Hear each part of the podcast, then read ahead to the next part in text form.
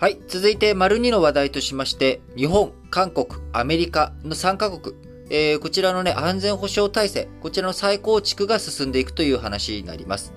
えー、バイデンアメリカ大統領、えー、5月下旬に日本と韓国を歴訪しました。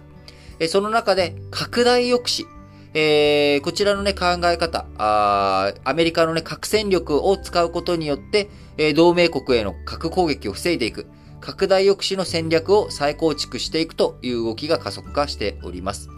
えー、韓国、対北朝鮮を想定してアメリカの戦略爆撃機、こちらを展開する演習の再開を検討し、日本は日本でアメリカと台湾、えー、アメリカと一緒にですね、台湾有事への対処力を高めていこうという、こういった動きになっております。アメリカ、核兵器をいつでも使える能力を持っており、えー、第三国、アメリカに対して、え、攻撃をするとですね、核兵器での報復を受ける可能性がある。えそのためアメリカには簡単に攻撃できないという状態、状況を作っているわけです。で、これをアメリカ本土とかアメリカという単体ではなくて、アメリカの同盟国、えー、日米安全保障条約に、えー、米韓安全保障条約を結んでいる日本や韓国にも、えー、拡大してえ抑止力を構築していこうというのが拡大抑止という考え方であり、まあよくね、核の傘、あいあい傘、あの、雨濡れちゃうよ、うちの傘に入りなよっていうことで、えー、アメリカがね、傘に、アンブレラですな。核の傘に、えー、日本とかあ韓国さんも入入っちゃいなっていうことで、えー、核の傘というものが機能しているということになっているわけです。で、今、この核の傘の範囲、あるいは、えー、核の傘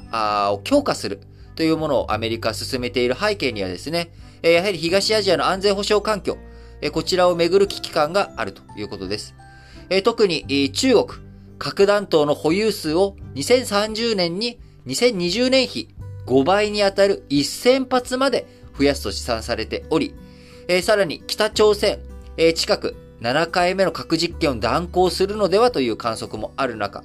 そして、えー、ロシア、ウクライナ侵攻でプーチン大統領が核の使用をちらつかせて、えー、脅迫行為、脅しをかけたこと、えー、そういったね、えー、核兵器をめぐって、えー、中国、北朝鮮、ロシア、えー、こちらに囲まれている北東アジアの日、米、韓、えー、この3カ国、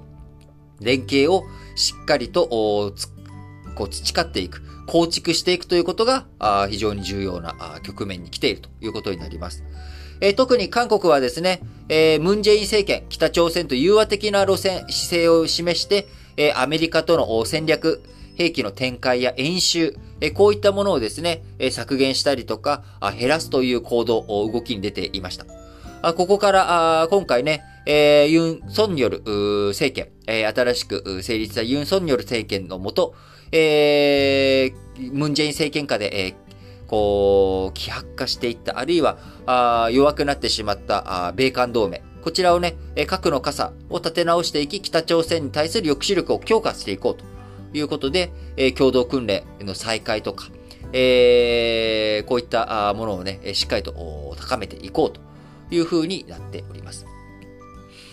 えー、さらにですね、えー、日本においては、あ北朝鮮問題、朝鮮半島有事だけじゃなく、台湾海峡、台湾とのね、二正面作戦、えー、今強いられており、えー、そういった状況の中、あ日本はあなるべく台湾とか南西側、北朝鮮とかあそっち側についてはあ韓国が主導でやっていってもらうと。いう、こういう風にしていかないとなかなか日本、今防衛予算をね、えー、増やしていこうとか、そういった議論しておりますけれども、えいくら増やしても足りないわけです。二正面作戦どころかですね、えー、ロシアの脅威、こちらとの対峙ということを考えていくと、三正面作戦というような状態になっちゃってるわけですよね。北海道、朝鮮半島、台湾海峡。えー、このね、えー、三、三つで同時に防衛力を展開するには、日本の国力を考えるとですね、なかなかきついと。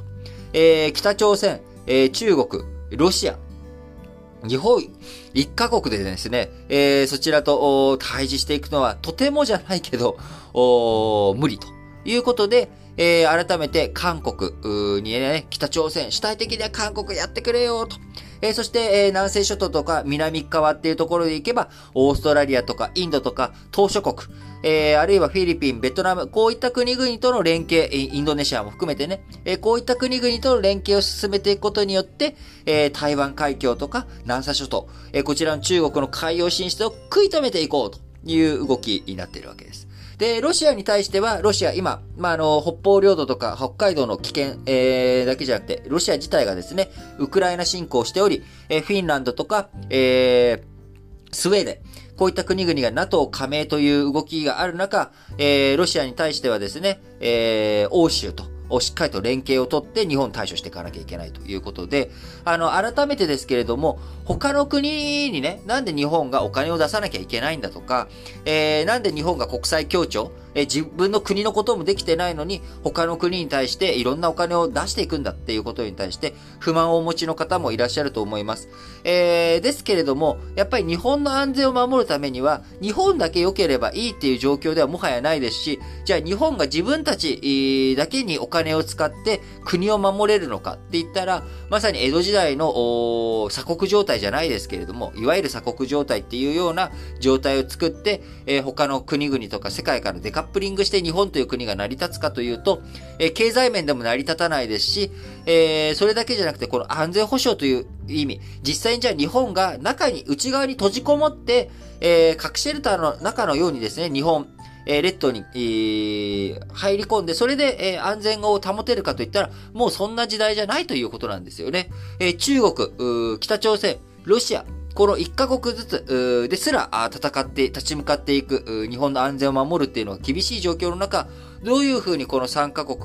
を日本が他の国々と連携してやっていくのか。えー、そして地地政学的にまさにその北朝鮮、えー、中国、ロシアに対する扇の要として日本列島というものがですね、えー、彼らを食い止める場所にあると。いうところ、え、そういったことを考えていくと、やはり日本が中心となって、え、行動していかなきゃいけない。そこには当然アメリカとか韓国とか、他に名前を挙げた国々との連携、クアッドとかね、え、そういったものをしっかりと構築していく。日本が全部お金を出せとか、日本が全部汗をかけっていうつもりはもとないんですけれども、他の国々と連携をしていくっていうことをしっかりと考えていかなきゃいけない。そのためには汗もかかなきゃいけないし、お金も出さなきゃいけないし、ということで、えー、しっかりとですね、えー、日本の